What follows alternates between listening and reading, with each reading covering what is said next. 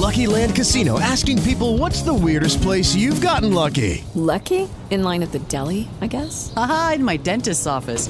More than once, actually. Do I have to say? Yes, you do. In the car before my kids' PTA meeting. Really? Yes. Excuse me, what's the weirdest place you've gotten lucky? I never win and tell. Well, there you have it. You can get lucky anywhere playing at LuckyLandSlots.com. Play for free right now. Are you feeling lucky? No purchase necessary. Void where prohibited by law. 18 plus. Terms and conditions apply. See website for details.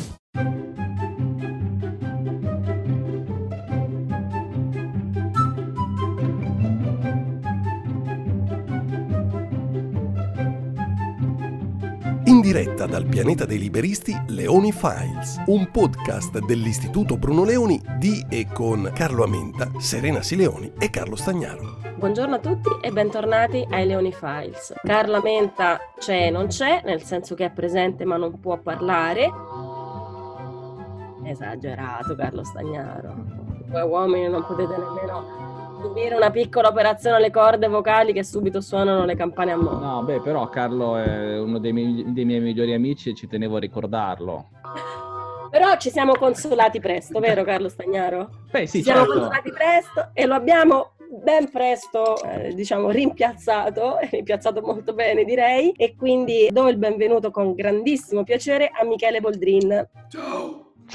Michele. No, Michele, no, questo è l'unico caso della storia in cui l'auto sostitutiva è molto meglio di quella che hai portato dal meccanico. Assolutamente. Povero Carlo, sei uno stronzo! Ha- Allora, ciao ragazzi, grazie.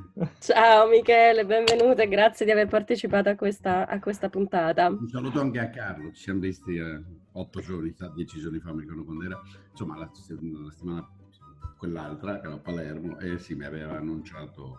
Eh sì, Carlo, Carlo mi Eh, sta quindi scrivendo. vo- Vogliamo ricordarlo così. Carlo mi scrive, vi saluta, vi saluta, mh, censuro il turpiloquio nei confronti di Stagnaro e, e mi scrive Boldrin numero uno. Ecco, ecco. Bon, cosa fate voi di solito in questo consesso di... No, in questo, in questo consesso noi scegliamo degli argomenti e ne parliamo eh, nel modo più serio possibile. E l'argomento Più serio possibile per con- noi, che insomma Esatto, l'asticella è molto esatto, bassa. Ma allora non sono l'ospite giusto. No, però abbiamo trovato un argomento che per te è perfetto, Michele. Cioè, ora eh, è ovvio che di questo tempo, di questo periodo, il tema che tiene banco è, è il coronavirus. Però abbiamo visto una dichiarazione ieri del ministro dell'ambiente su cui vorremmo un tuo commento, nel quale ti chiedo di mettere il massimo dell'empatia di cui sei capace. Il ministro dell'ambiente Verso chi? vedi te, verso chi ti pare, insomma, verso Costa, verso il ministro Costa, il quale ha detto che Costa. osservando, osservando i dati sulle emissioni cinesi, che sono chiaramente eh, le emissioni di CO2, che sono chiaramente crollate nell'arco dell'ultimo mese, si capisce che se ci impegniamo ce la possiamo fare a risolvere il tema del riscaldamento globale. Basta la peste bubonica ed è fatta. Peccato che non sia un virus, ma insomma potremmo- possiamo sempre fare qualcosa. Distruggiamo tutte le fabbriche che fanno penicillina, così ce la possiamo fare anche di più. Ammazziamo anche tutte le mucche. Ma sì, dai, tanto visto che vogliamo far fuori circa il 30-35% dell'umanità, eh, prendiamoci larghi, i problemi. Vabbè, eh, sossaggi, cosa volete che vi dica? Eh, sì, questa cosa della globalizzazione è un po' buffa, però evidentemente, ma d'altra parte è il prodotto, io l'ho detto, poi mi hanno, sono stato anche zitto perché in queste situazioni impossibili, già è difficile ragionare in Italia, in queste situazioni è perfettamente impossibile, viene accusato da tutti, tutte le cose peggiori, di tutte le peggiori forme di isteria.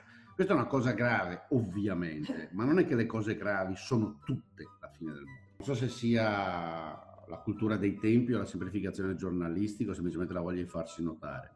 Non è che il mondo gira a 0-1, o va tutto bene oppure c'è la fine del mondo. No, sono delle cose gravi, vanno affrontate come cose gravi, con eh, procedure incrementali, eccetera, eccetera. Mi sembra Ecco. una cosa grave, ma non è la fine del mondo. Avessimo fatto a meno, avessero fatto a meno la- i media, gli interessati a descriverlo come fine del mondo, forse non avremmo neanche i problemi che abbiamo, evidentemente. Ecco, a proposito proprio di questo, della... La globalizzazione c'entra niente. Non ho capito cosa c'entra la globalizzazione, perché ci sono gli aerei. Beh, la gente Eh, perché- viaggia perché e vir- le merci viaggiano. il virus tutti viaggia. viaggiano. Stiamo tutti a casa. No, le merci, poverini, non c'entrano niente, perché altro sono le persone. Cioè, sulle merci non credo si trasmetta, l'hanno trasmesso le persone.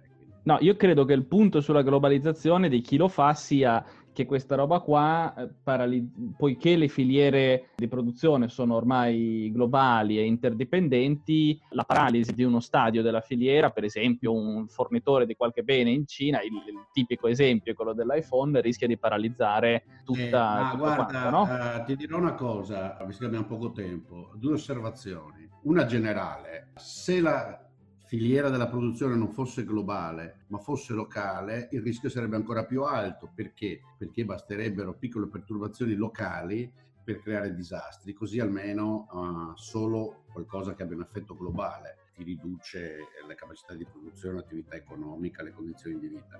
Altrimenti saresti soggetto, come si era un tempo, a continui problemi locali, fra cui le carestie. Fatto che per esempio la distribuzione del cibo sia della produzione di ciò che mangiamo sia mondiale aiuta in realtà a prevenire. eh, quindi chi parla di queste cose non sa nemmeno la storia. Sì, e poi banalmente, Ah, sì. Michele, scusa se ti interrompo, senza Eh, globalizzazione probabilmente saremmo anche tutti più poveri, quindi avremmo meno Sì, da sì. perdere. Cioè, dire, no? Certo, certo, poi si scordano che la globalizzazione, quello che chiamano globalizzazione è nient'altro che l'effetto del fatto che per mille ragioni, eh, ma soprattutto per iniziativa individuale, da eh, 500 anni almeno, 600 anni almeno, abbiamo iniziato noi col nostro rinascimento, eh, gli esseri umani cercano di utilizzare scienza e coscienza per stare meglio. Se l'aveva fatto anche prima, però a un certo punto siamo riusciti a capire che esiste un metodo scientifico. Ma andiamo avanti. Guarda, Comunque, probabilmente quando, quando grazie alla globalizzazione sarà più facile far viaggiare il vaccino eh, anche per questo virus, torneremo forse a pensare che non è poi una cosa così malvagia. E magari potremo salvare Carlo Amenta. Eh, esatto. Una vittima della globalizzazione. all'internet, grazie anche Ma alla no, ca- No, Carla Menta è sullo scoglio siciliano, quindi sta lì Ah. Ma mi sembra che sia arrivato anche a Palermo, no? Sì, beh, sì, sì. Da, da- dal nord, dai ber- dal nord. Guarda, quindi- storicamente i bergamaschi che che si vanno in Sicilia questo. fanno casino e basta. Questo è un sud che si rivendica, a questo giro è un sud che si rivendica. Ma visto che avete invitato un chiacchierone, lascia che aggiunga, io non sono nemmeno convinto che questa cosa, se non si fanno ulteriori tragedie ed, er- eh, ed errori, abbia questo grande impatto economico. A, a mio avviso c'è un errore, perché siccome la catena della produzione produce- in- influisce soprattutto sulla produzione di beni durevoli, i beni di consumo durevole normalmente se ne può posporre nel tempo l'acquisto. Ah, se la Cina riprende, come tutti gli amici là mi dicono, riprende entro marzo, in parte ha già ripreso, la ripresa è progressiva, hanno dubbi appunto su eBay, ma eBay insomma è, è marginale alla fine. Questa cosa sarà un glitch, un beep nella crescita mondiale. Poi dopodiché la crescita mondiale aveva già rallentato e rallenterà perché erano dieci anni che eravamo in espansione, ma questa è un'altra questione. Senti Michele, a proposito di effetti che sembrano certi e quindi già la classe al governo si, si attiva e che forse invece non c'è bisogno diciamo di, di- di- di tante misure, deficit e, e più spesa pubblica, già stanno mettendo le mani avanti che hanno bisogno di più soldi per affrontare l'emergenza del nuovo coronavirus, sia l'emergenza sanitaria che poi l'aiuto alle imprese, alle famiglie e via dicendo. Ma è una, è una scusa? In realtà metteranno mano prima al deficit e poi al nostro portafogli come sempre o effettivamente è un bisogno reale, concreto? Cioè per una volta non è la storia al lupo al lupo. Ma guarda, vale quello che ho appena detto, vale quello che ho appena detto. Cioè ieri ero con Andrea Giuricin, sì, l'impatto sul turismo lo vedo, io sono a Venezia, lo vedo, era già iniziato, posti come Venezia in particolare quest'anno prendono una legnata, qui ci sarebbe da fare tutta una riflessione su cosa vuol dire avere essere diventato un, un paese sempre più dipendente, almeno al margine del flusso turistico, della sua crescita, ma lasciamo stare. A Venezia c'era già l'effetto acqua alta, eh, la botta del coronavirus è stata abbastanza pesante, cioè tutto vuoto. E quindi nella misura in cui devi offrire dei, degli ammortizzatori sociali, devi offrirli anche a questi piccoli imprenditori che di fatto sono il nostro settore turistico e qualcosa dovranno fare. Tolta quella, non vedo nessun altro effetto, francamente. Non- noi, nel caso cinese hanno chiuso due terzi del paese, ecco, forse un po' meno, un mezzo, per oramai, loro avevano previsto due settimane e mezza, tre di vacanza, ormai sono sei quasi, quindi per il doppio. E quindi eh, l'impatto sulla produzione, sull'attività economica, su tutto c'è ed è palese. Nel caso nostro cosa abbiamo chiuso? Io secondo me, Mich- io sono un po' più pessimista su questo, Michele, nel senso Ma che... Allora, su- per due ragioni diverse. Una è bisogna vedere quanto vanno avanti i divieti di tutti. Tutto, perché i divieti di tutto in circa metà del paese eh, spingono anche le persone a consumare meno, investire meno, eccetera. E poi perché ci sono altre filiere, oltre a quella turistica, che mi sembra possano avere impatti negativi. Penso alle esportazioni, per esempio, di beni agroalimentari, no? Eh, paradossalmente ci troviamo nella situazione in cui il parmesan cheese sarà più sicuro rispetto al, al parmigiano, sarà percepito come un bene più affidabile percepito, percepito, perché non credo che sia reale. No, no, percepito, è un tema di percezione, però sai, percezione di queste robe sì, sì, la percezione, sì, sì, assolutamente. Guarda, mh, mm, non mi ci metto, nel senso che eh, per adesso io osservo che la proibizio- le, pro- le restrizioni all'attività economica sono anzitutto nel settore pubblico, dove comunque la gente guadagna lo stipendio, io che sono quest'anno vigili a Foscari, finito con voi farò lezione usando Zoom ai, ai miei studenti come faccio da dieci giorni. Sull'attività economica privata ripeto, a parte il settore turistico, alcuni bar che ho visto chiusi, eccetera, eccetera, ovviamente il vuoto in hotel e, e aerei, non noto. Può essere che ci sia quello che tu hai detto, Carlo, però vedremo, vedremo perché dipende molto però... dalla nostra capacità di spiegarci e dipende anche dall'ipotesi che il resto del mondo andrà in paranoia sui prodotti italiani. Sì, e dipende cosa, da quanto cosa... dureranno, scusami se dipende da quanto dureranno tutte le cose. Se, se lo stop è eh. di due settimane, un conto, se lo stop è di due mesi è diverso, no? Assolutamente, per carità, se questa cosa diventa, per quello che dico, aspettiamo un attimo, come vado dicendo da tempo, questa cosa si evolve, come ho ripetuto fino alla nausea, sia personalmente che con Ilaria Capua.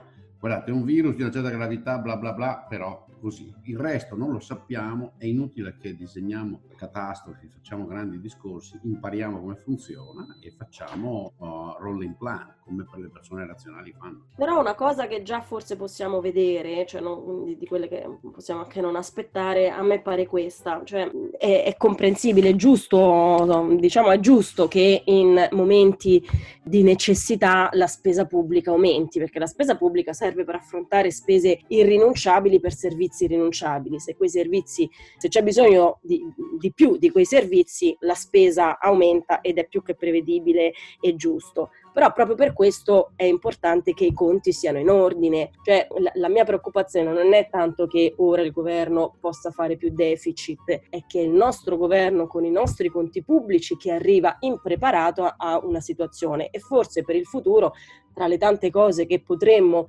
imparare, se solo volessimo, da questa esperienza, è che i conti vanno tenuti in ordine proprio per le persone che hanno bisogno nei momenti di bisogno, non il contrario rispetto a quello che normalmente si racconta. Ma Lo dico... c'è un'altra lezione, eh, quindi dovremmo spendere nel breve periodo, per esempio, per allargare un po' la nostra offerta di uh, camere, come si chiama?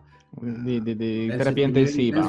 Unit, scusami. Eh. Terapia intensiva. Terapia intensiva e dovremmo fare una riflessione che vedo che è emersa, noi ne parlavamo da tempo su Liberi Oltre con gli amici, un discorso che in un certo mondo si è fatto, tutti ignorano sul fatto che la maniera in cui si è gestito il sistema sanitario, la maniera in cui si è cercato di controllare il deficit tagliando uh, laddove non si vede scuola e sanità e sulle cose più importanti ci sta riducendo mostruosamente la qualità del servizio e sta generando una mancanza di medici che adesso si vede solo un po' anche se molti dicono si vede già tantissimo, è che sono, uh, non guardano al futuro. Al futuro si vede drammaticamente. Ecco, mm. c'è bisogno di un'inversione di politica se vogliamo imparare qualcosa da questa crisi. Non ha nulla a che fare con la spesa pubblica immediata, uh-huh. ha a che fare con come paghi i medici, come li assumi, come facoltà di medicina e tutto il resto. Ecco, Michele, da, domanda da 100 milioni di dollari. Se ti telefonasse il presidente Conte chiedendoti di affiancare Mariana Mazzucato e Gunther Pauli e di suggerirgli tre cose da fare subito, cosa gli diresti? Si rifiuterebbe. Gli direi, guarda, la prima cosa da fare è eh, ti di me eh, licenzi i due, la seconda ti la terza quello io. Tre, tre, no, allora, siccome deve rimanere in potere, andiamo nell'ordine giusto. Anzi, non si dimette per ultimo, licenzia i due, mette noi a, a governare al posto suo, questo incapace, e, e poi si dimette. E va in vacanza. Va bene. Vera, vera, lo mandiamo alla libreria, alla library di New York University. No, no, lo mandiamo in una piccola libreria a vendere i libri. Scusa, noi abbiamo esatto. un dente avvelenato su questa roba qua esatto. senza poter fare lo sconto. Esatto, ah, esatto. lui è un altro dei teorici della... è Amazon Beh, che ci rende ignoranti. È il presidente del consiglio del governo che l'ha fatta questa roba, quindi diciamo ne ha la responsabilità. Lo mandiamo Andiamolo, Comunque, andiamolo abbiamo un sacco di lezioni da imparare da questa vicenda. Io temo, non, non voglio fare la Cassandra malaugurante, ma temo che non ne impareremo nemmeno una. L'altra lezione devo dire che abbiamo è che invece di fare tanti annunci e poi cullarci sugli allori, ah, bisogna fare l'opposto, stare zitti, lavorare e poi quando sei Oh. riuscito a ottenere il risultato magari dici visto ce l'ho fatta perché ci avevo pensato. Sì, questa è la cacofonia comunicativa, oggettivamente un problema, e anche il completo sbandamento per cui nei giorni pari è poco più di un'influenza e nei giorni dispari invece è la peste nera. Ma a me pare che da certe fonti sia sempre stata la peste nera, poi hanno detto per qualche giorno è poco più di un'influenza, scopiazzando male le cose ca- sagge dette da altri perché avevano preso il, per- il terrore che i loro elettori in Lombardia e il Veneto e gli hanno cominciato a urlare. Francamente se penso al circo che è scoppiato in Italia attorno al 21-22 gennaio ed è durato almeno due Eh. settimane, è imbarazzante. Imbarazzante il terrore diffuso fra la gente, sai, l'assalto, gli assalti ai supermercati, queste cose a Milano e la zona sono il frutto di quel circo. Se la gente non avesse avuto in mente che moriva istantaneamente, che bisognava barricarsi in casa per settimane, quelle cose non sarebbero successe. Speriamo che ora non avvenga il circo contrario, no? Sì, sì, no, speriamo. Mi pare, no? Mi pare che adesso, eh, in un certo senso, grazie a Dio, la gestione della parte sanitaria è entrata in una fase di semi-routine dove, date tutti i limiti e le difficoltà del sistema sanitario, Chi è a menta? È proprio una presenza inquietante a Ah, menta per questo giro. viene da una città barocca, quindi è giusto che ci ricordi, ci ricordi il memento. Vabbè, Michele, grazie. Noi non lo so, Carlo, forse ci dobbiamo augurare Ma che no, a me vabbè. questa è un altro po'. No, ma diciamo No, non vorremmo abusare, No, no, no, però... non eh, vorremmo abusare ora- della, della cortesia di Michele a Senti, questo no, giro. ma approfittiamo, approfittiamo del fatto che Carlo non c'è, tiriamo fuori i nostri pregiudizi e sappiamo che alle sue latitudini le convalescenze sono lunghe, quindi ne approfittiamo. ora bestia. Ma gli vogliamo Grazie bene lo mille. stesso. Ciao, Grazie, Carlo. Michele. Ciao Carli. Ciao, ciao, grazie ciao, Michele ciao. e come sempre anche da Carla Menta che ce lo e scrive. all'asta al coronavirus sempre, naturalmente. Eh? Il vaccino soprattutto. ciao. ciao. ciao.